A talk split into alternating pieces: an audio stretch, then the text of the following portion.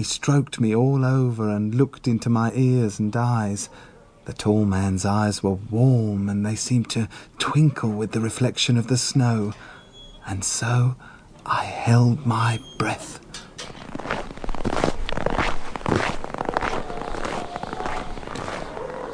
Oh no!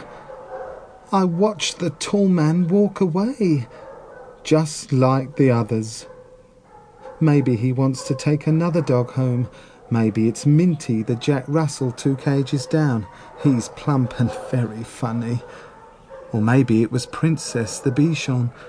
She's very pretty, and her fur is soft, thick, and white, just like the snow.